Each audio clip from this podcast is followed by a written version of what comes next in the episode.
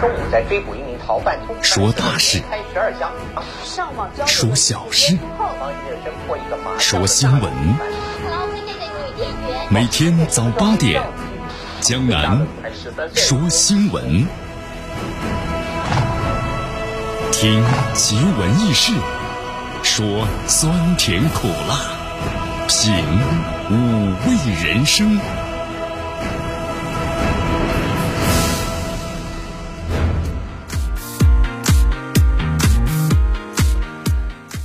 新的一天开始了，今天最高温度啊是达到了三十一度，最低温度呢是十八度，这温度呀蹭蹭蹭的上来了啊，感觉这夏天呢是跑步进入啊。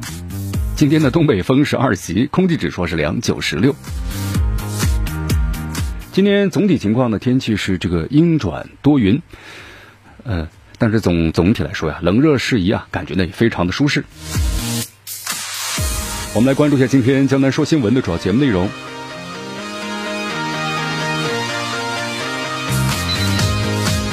首先呢，我们一起进入的是资讯早早报。资讯早早报，早听早知道。白宫的贸易顾问呢，指责中国向美国提供低质量的检测试剂盒，商务部发言毫无根据。美国在前苏联的国家啊建立生物实验室，研究的危险的疾病。中国外交部耿爽做出了回应。今天的今日话题呢，将南和咱们收音机前的听众朋友们，那么将一起聊一聊的是。印度停用中国产的试剂盒，这背后到底隐藏着什么？大话体育，安倍晋三发言：如果疫情得不到控制的话，将不会举办的东京奥运会。国足二十七人大名单呢出炉了啊！骆国富首次呢入选，同时呢规划三将将创新高。好，以上就是今天的江南说新闻的主要节目内容。那么接下来呢，我们就一起进入资讯早早报。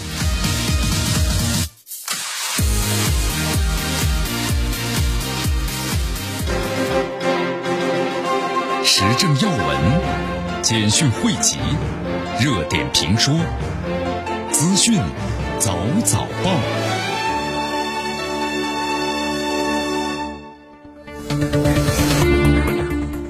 资讯早早报，早听早知道一下时间呢？欢迎大家继续锁定和关注江南为大家所带来的绵阳广播电视台 FM 九十六点七新闻广播。首先呢，我们来关注一下啊，在昨天咱们中国商务部例行记者会。有记者提了这么一个问题，说这个白宫的贸易顾问呢叫纳瓦罗，纳瓦罗在二十七号的时候，就是接受媒体采访时啊，指责中国向美国提供了质量很低的新冠病毒的检测试剂盒。那么，请问就是中方对此的话有没有什么评论？好，咱们中国商务部发言人呢谈到了，这纳瓦罗的言论呢毫无根据，极不负责，对吧？你看这个西方的某一些政客，包括一些个人呐。那么经常在发言的时候，完全就是强盗逻辑啊！什么叫强盗逻辑啊？没有任何的事实和依据，就是张口就说你，就怎么怎么怎么样。那么这样的话，通过这媒体放大出来之后，我们说了，没有任何的事实和依据，你们能能够得到别人的赞可吗？就说承认吗？这不可能的事情。对。那么你说中国的这个试剂的话质量很低，那么怎么个低？是通过怎么检测的方法，你得到了相关的数据吗？没有。那口说无凭啊，那不就是强盗逻辑吗？咱们中国商务部发言人谈到，国际疫情的爆发以来，中方呢和包括像这个美国食品药品监督管理局在内的各国呢是认证注册的机构都保持良好的沟通合作，确保出口的物资是符合双方的质量要求的。咱们中国目前的话呢，出口新冠病毒检测试剂盒都几千万，得到了国际社会的广泛的赞誉。那么中方呢还没有收到美方采购方。还有就是使用方关于检测试剂盒出现质量的问题，对吧？采购和检测都没有说有问题啊！你看看，这么一个官员就说了，说了之后呢，你还拿不出任何的证据。好，现在啊，新冠肺炎疫情呢，我们说了，在全球都在蔓延。新冠病毒是全人类共同的敌人呐，这是需要咱们各方携手来抗击的。所以在此的话呢，美方有一些人呢。希望你们停止对中国产品的无端的指责，还有对中国的抹黑行径，多做一点关于美国自身的应对疫情的事情吧，多做一些有利于两国合作抗疫的事情吧。现在美国确诊人数都超过一百万了，是吧？现在这些你看，美国的贸易官员又说了，你中国的检测试剂盒有问题，那你美国是不想检测了吗？又找个理由。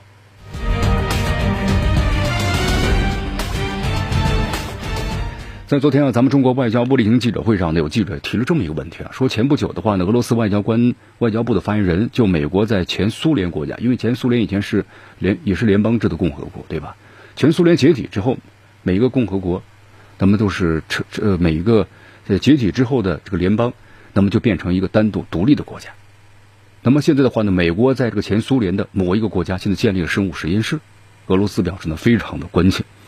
呃，最近的话有境外的这媒体披露啊。就相关的这个实验室啊，其实完全受这个美方所领导的，就是美方在这个前苏联的某一个国家建立了这么一个实验室，而且是由美方来单独进行指导、下达指令，用于研究什么呢？特定人群的危险疾病。你看，这美国之前的话呢，还在说，对吧？中国武汉病毒论嘛，咱们中国唯一的一个 P 四实验室在这个武汉，他就说是从 P 四实验室里头呢泄露出来的。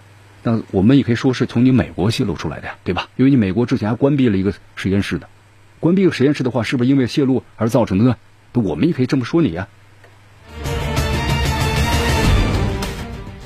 好，所以说你看它研制的是什么？它研制的不是咱们怎么去应对大自然的这病毒，而且而是研制呢特定人群的危险疾病，还研究很多的美国本土啊所禁止的研究项目。那么中方对此有何评论？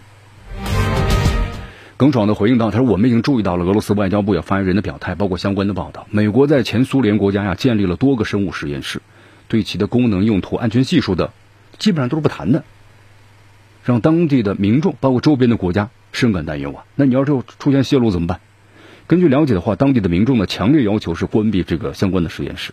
所以说，希望呢美方本着负责任态度，正视国际社会的关切，还有当地民众的生命健康安全，采取措施消除呢。”国际的顾虑，你看这次啊，我们说了新冠肺炎的话，那不就是给全世界都敲响了警钟吗？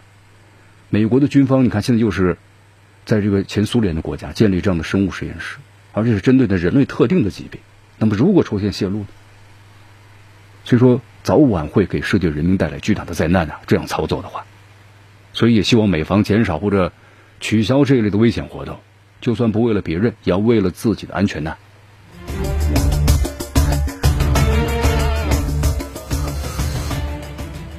好，在昨天呢，咱们中国外交部例行记者会上啊，有一位这个澳大利亚的记者呢提了几个问题。这位澳大利亚的记者就是问题的非常多啊，包括在这个前天的话呀，和发言人耿爽呢还有私下里二十分钟那个交流，就相关的一些问题。那么昨天他提的什么问题呢？他昨天提出了，他说就是关于啊加拿大的公民康明凯案，还有就是迈克尔案。那么聊的内容呢，最后呢没有出现在外交部刊登的这个。网站上，就他提出这个问题了，为什么没有刊出来？那么到底什么样的内容才会上这个外交部的这个网站？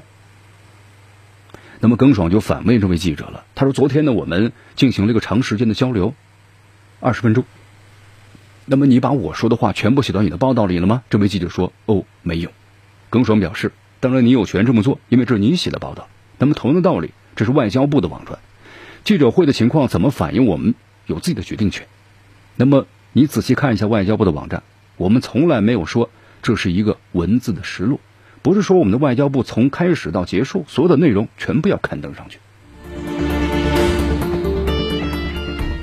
好，其实你看这样的一些这个记者啊，我们说了，西方媒体的记者呀，咱们不能一竿子全部打倒，就多说呢是抹黑中国、反对中国的，在这个西方记者当中呢，一部分是反对中国。对吧？抹黑中国所有的报道当中，那么又一部分的记者呢，是站在中立的立场呢，客观事实的去报道的啊。我们欢迎这样的记者。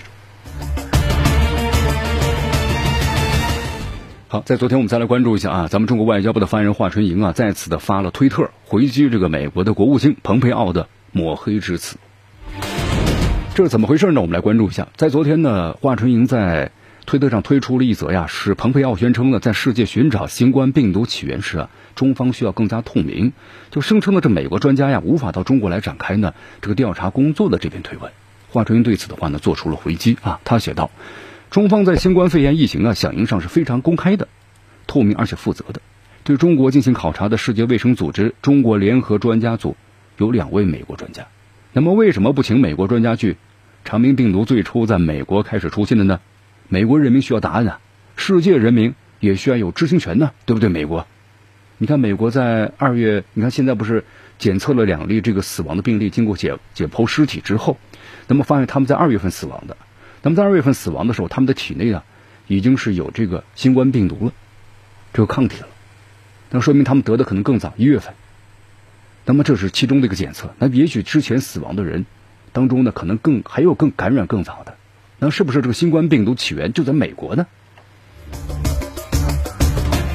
随后呢，华春莹再次的发推特写道啊，指责中国的剧本已经被曝光了，所以最好停止，请收回对中国有计划、有组织的攻击、诽谤和诋毁。好，你看啊，包括呢，在这个国外，包括美国很多的网友们呢，也都对这个政府呀应对。疫情的不利，加剧国际混乱或者影响了全球抗疫的话呢，也都进行了这个指责。蓬佩奥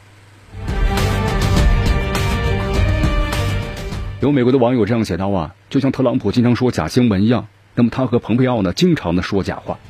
华盛顿的行为将加剧呢国际关系的混乱，但是对于特朗普来说，这从来都不是问题。他唯一的目的就通过呢煽动对中国的巨大的愤怒，淡化自己的责任问题，在大选之前呢设定自己的议程。您这群众的眼睛真的是雪亮啊！这特朗普所做的一切，就是为了他今年下半年的大选呢。好，咱们中国一开始我们说了啊，咱们中国有这个整个疫情的时间表，那中国都是透明的，没有延误。但是美国呢？你看，因为延误了防治疫情的最佳时间窗口，另外呢，还有就是美国隐瞒和隐藏在流感病人当中的新冠患者，是不是？那如果美国这么去做了，那对全世界在犯罪呀。所以说，我们说了，责任是要追的，疫情是要控制的。那美国的疫情到底从什么时候开始？你要给世界人民一个交代。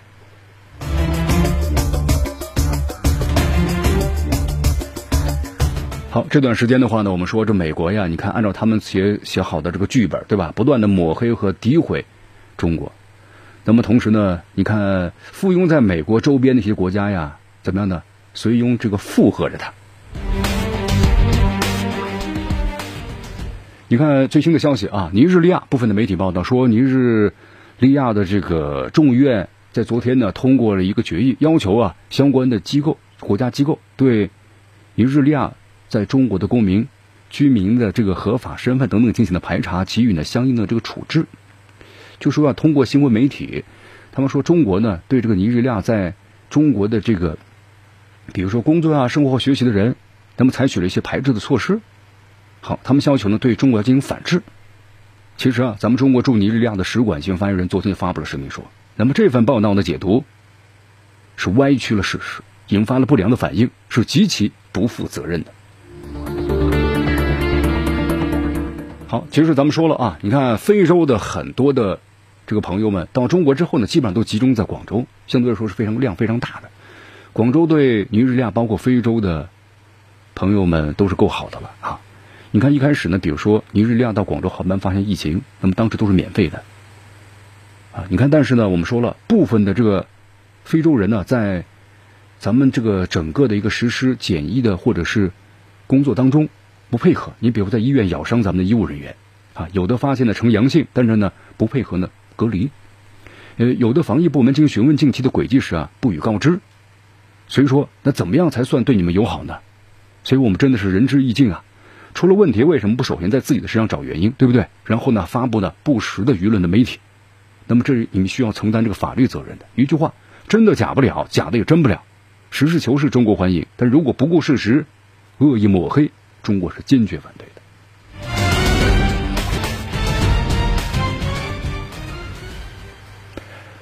五一假期期间啊，朋友们要要要出去外出玩吗？其实，咱们说了，现在很多地区啊，包括像这个疫情呢，都有一级调为这二级啊，风险等级等等等等。但是你比如咱们的黑龙江，黑龙江像这个绥芬河市是吧？那么当地的话呢，一般就要求民众啊，最好在五一期间呢不要外出，这是为大家的安全的考虑啊。那么要外出的朋友们，我们希望大家做好这个防护的工作，这一点是肯定的。因为疫情虽然是平稳了，但是我们说了还没有完全的消失，所以希望大家特别注意。呃，同时呢，咱们这个高速啊，免费通行，在过完五一之后啊，哈，啊就要正式的恢复了。呃，那么同时咱们财政部呢昨天也发布了消息，就关于启用啊收费公路这个通行费啊财政票据电子通知，是通过咱们的电电子票据啊正式启用的这个通行费的电子票据了，这挺好的。以前咱们打这个纸质的嘛，你要去拿的话，真是很麻烦的，现在是吧？去江南觉得挺好，因为现在咱们说了嘛，就是大数据时代嘛，这电子票据肯定是发展的趋势。再说现在又处于这个疫情期间，还没有完全结束，避免人和人接触，这是当前防疫所需，对不对？好，继续锁定和关注江南为大家所带来的资讯早早报，资讯早早报，早听早知道。迎着晨光，看漫天朝霞，好的心情，好听的新闻。走进江南说新闻，新闻早知道，与江南一起聆听江南说新闻。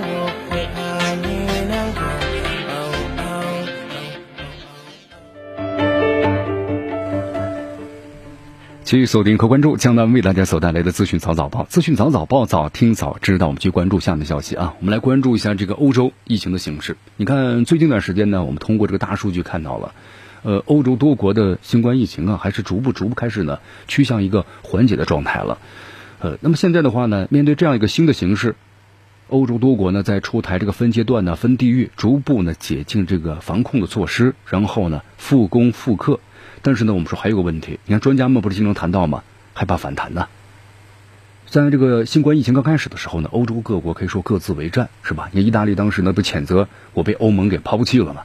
但是现在的话，在整个新冠疫情的肆虐的面前呢，你看欧洲各国呢是携手走在了一起，是吧？所以说欧盟在逐渐逐渐的开始走到了前台。你看，我们先来到这个葡萄牙啊，我们来看一下葡萄牙这个总统的呃。德索萨明昨天表示，他说呢不再要求啊延长，就是五月二号就要结束的第三阶段的国家这个紧急状态。但他说了，虽然这个紧急状态的解除解除了，但这并不是意味着社会经济完全恢复，很多限制措施啊还要继续。就根据整个疫情的发展的趋势来看，奥地利政府呢宣布，目前实施的居民呢出行措施在四月三十号到期之后啊就不再延长了。呃，这个奥地利的卫生部长呢恩索贝尔这样说的，他说呢。我们从四月十四号部分恢复商业活动以来呀，疫情是非常稳定的，所以政府呢还是按照我们的计划，审慎的推进了各领域的逐步的开放。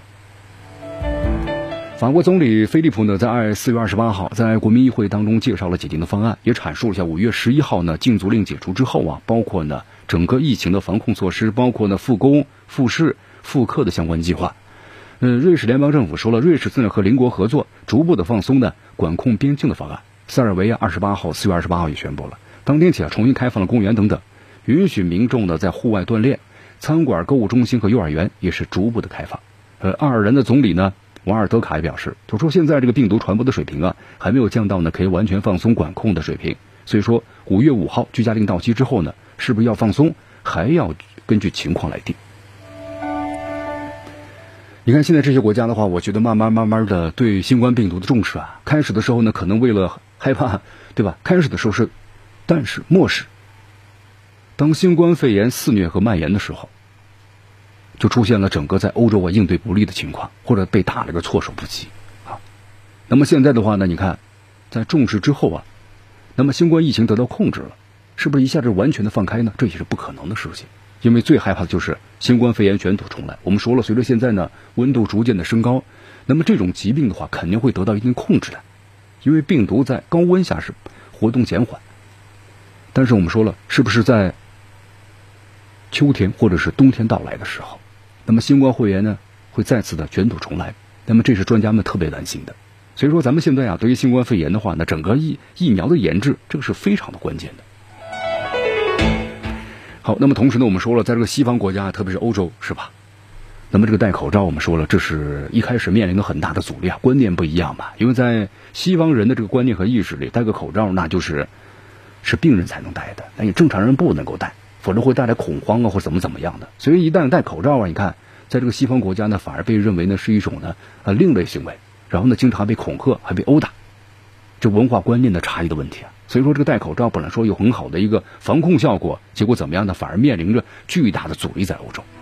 但是现在的话，我们说了，随着新冠肺炎疫情在欧洲的肆虐和蔓延，你看欧洲国家戴口罩不再是禁忌了啊。但如何确保一个足够的口罩和供应，这是一个一个大问题啊。你看，在这个德国的话呢，全部十六个这个联邦州都出台了口罩的强制令，就要求你这个居民，你坐公交和购物啊都要戴口罩。那么后来一调查了一下，在德国的话，百分之六十七以上的这个老百姓，那么都愿意遵守口罩的强制令。你看，就大家通过新冠肺炎身同感受啊，那才知道戴口罩就是很好的一种简单有效的防御方式啊。希腊的总理呢米扎米佐塔斯基啊塔基斯也表示说，解禁呢是一个循环渐进的过程。他呼吁人们呢避免握手，保持社交距离，很可能还是需要呢戴上这个口罩。所以说，你看现在的话呢，我们说了啊，为了防止解禁步伐呀太快了，它突然一下全部放开，那么可能会导致疫情再次的爆发。所以欧洲各国呢也纷纷加大了检测力度，提高啊确诊病人呢，包括谁跟他接触了，追踪能力，这个非常关键的。你看，卢森堡从五月十九号开始要对全民进行的新冠的检测，争取一个月之呀全部的覆盖，看看到底有多少人呢患了，对吧？呃，法国总理菲利普表示，也要加大呢新冠肺炎的检测的这么一个力度。从五月十一号开始，每周将进行七十万次的新冠肺炎的这个血清的检测。那么检测结果呢为阳性的人，那肯定要求呢是被隔离起来的。你看，在新冠肺炎刚开始的时候，很多国家都是只有重症，对吧？重症才收进这个 ICU，然后进行这个救治。那么，如果是轻症的话，就你不要到医院来检测。其实这个我们说了，轻症，你看咱们中国的这个武汉这方面刚开始就吃了亏呀，是吧？我们也是医疗资源当时不够啊，很紧缺的情况之下，也是先救治这个什么呢？重症的，那么轻症在家隔离，就被检测出来你在家隔离。但是后来发现这样不行，要应收和尽收，完全要把他们这个源头给控制住，才能够更好的控制这个新冠病毒的这个传播。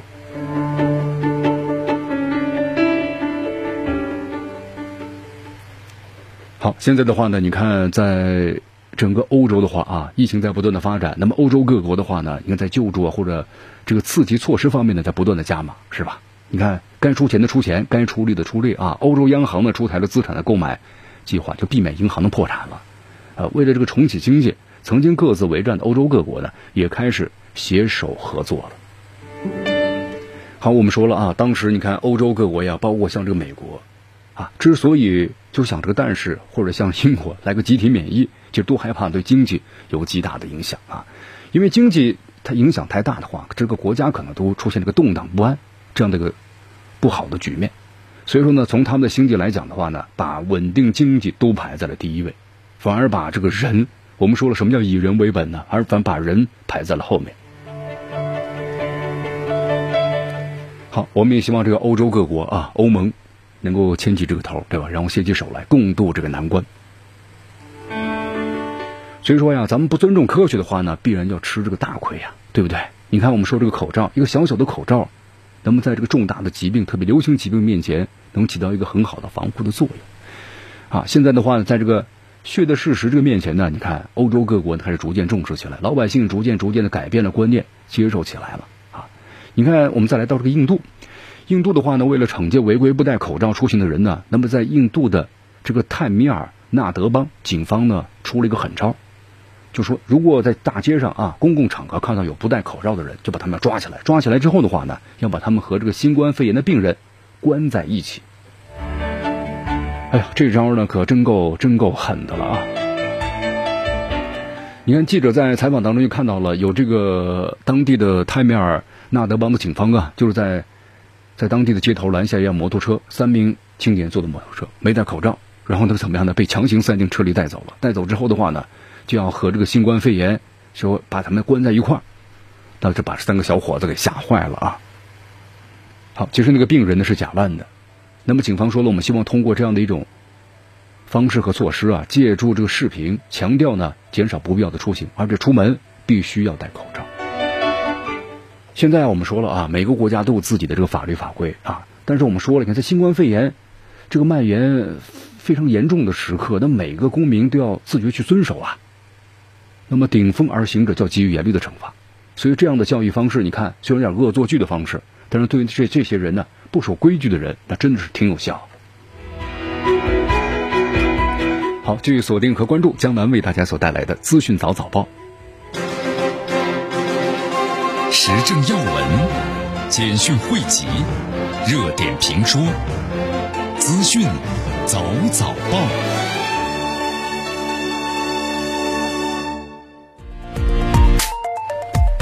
资讯早早报早听早知道以下时间呢，欢迎大家继续锁定和关注江南为大家所带来的绵阳广播电视台 FM 九十六点七新闻广播。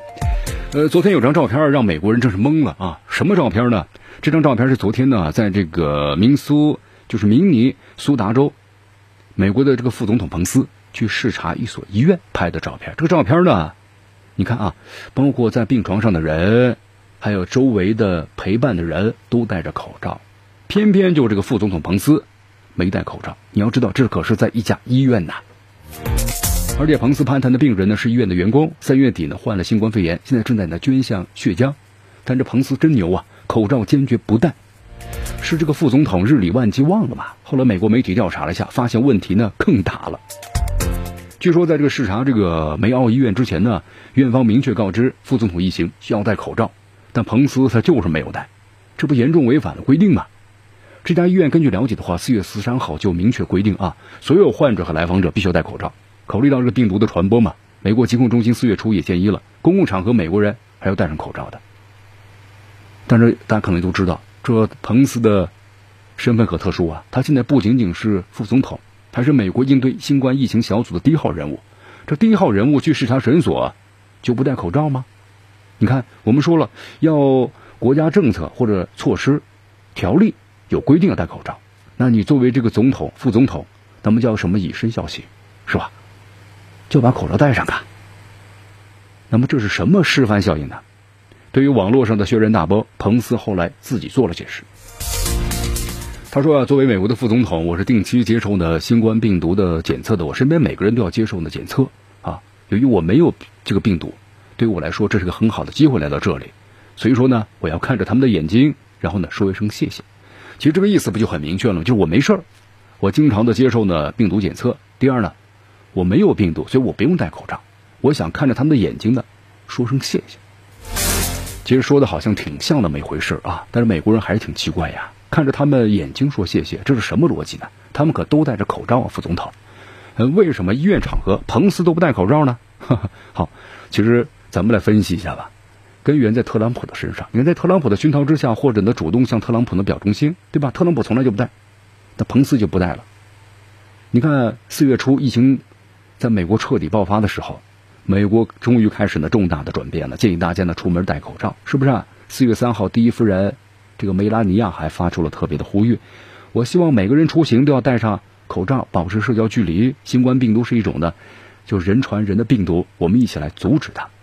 但是特朗普，你看当时就唱起了反调啊，说这是自愿的，我呢不会带的，啊，为什么呢？特朗普为什么要这么做呢？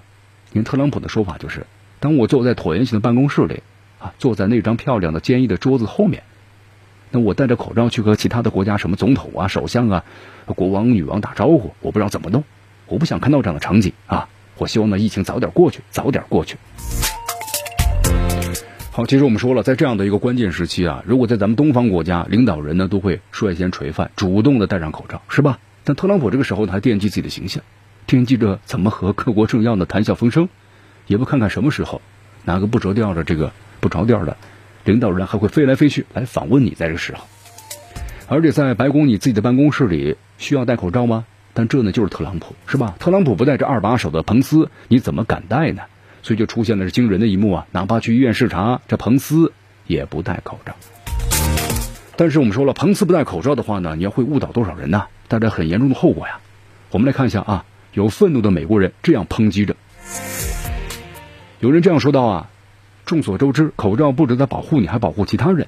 你拒绝戴口这个在医院里戴口罩，并不意味着你勇敢，你不顾自身的安危，显示的是你对病人和照顾病人的冷漠。还有人写道啊，请注意，不戴口罩表现的不是你的勇敢，是你缺乏责任感。还有这个美国民众写道，非常时期，马克龙去医院都戴口罩，普京去要戴口罩，东方国家领导人更不用说了。但特朗普和彭斯就是坚决不戴。你看，一个简单的口罩，在美国都上升到讲政治的高度了。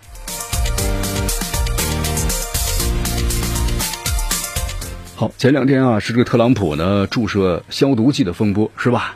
让大家把消毒剂注到血管里头，还真有人注射了啊！现在呢，又是这个彭斯呢去医院不戴口罩，一把手和二把手，现在都处于美国呀非常猛烈的舆情之中啊！以后反思美国抗议啊，这张照片可能会入选啊！哎呀，这个世界有时候呢变化真是挺大的，常识都不够用了。美国，你到底怎么了？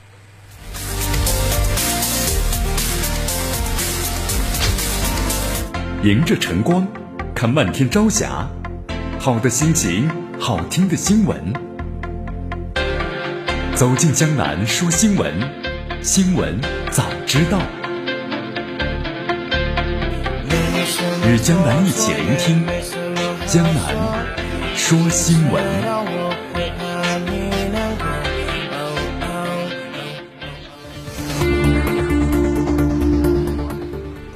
继续回到江南为大家所带来的资讯早早报，资讯早早报早听早知道。我们去关注下面的消息啊。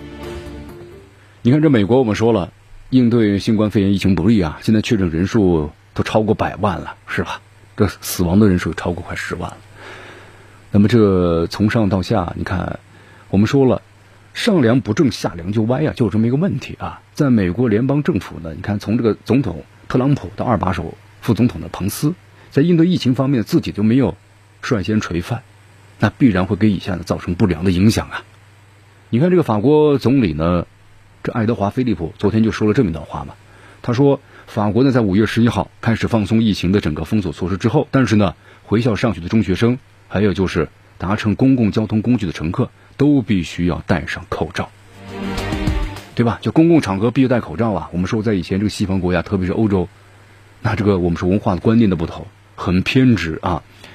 又高啊，又偏执，对吧？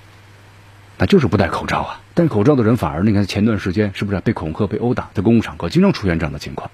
但是现在的话，在新冠肺炎疫情蔓延和肆虐的情况之下，那惨痛的教训呢？最新的要求呢？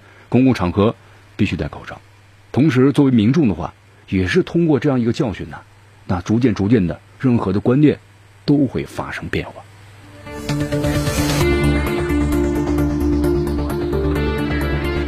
好，我们再来到这个日本啊，你看日本昨天呢是日本这个五一黄金周假期的第一天，但是呢，今年和往年都不太一样啊。由于新冠肺炎疫情的原因，你看在东京各大的知名景点呢，游人寥寥啊，没有几个人啊，显得呢非常非常的冷清。同时在日本的话，你看以前这个什么机场或者车站，那都是人潮涌动啊，现在呢，出出现了空车的情况了啊，人数非常非常的少。你看日本的媒体，呃，日本广播学会呢这个 NHK 报道。在东京塔附近啊，这个店铺从上个月开始的就纷纷的停业了。同时，在去年的五月份，就是有两百八十万人这个游人来访，就去年这个时候。但是现在的话呢，你看都很多的饮餐饮店都贴上了临时停业的标识。一位带着孩子散步的男性啊，面对记者采访。他这样说的：“他说往年这个时候人确实非常多，但是呢，你看现在的话几乎没人了。今年假期吧，最好是待在家里头。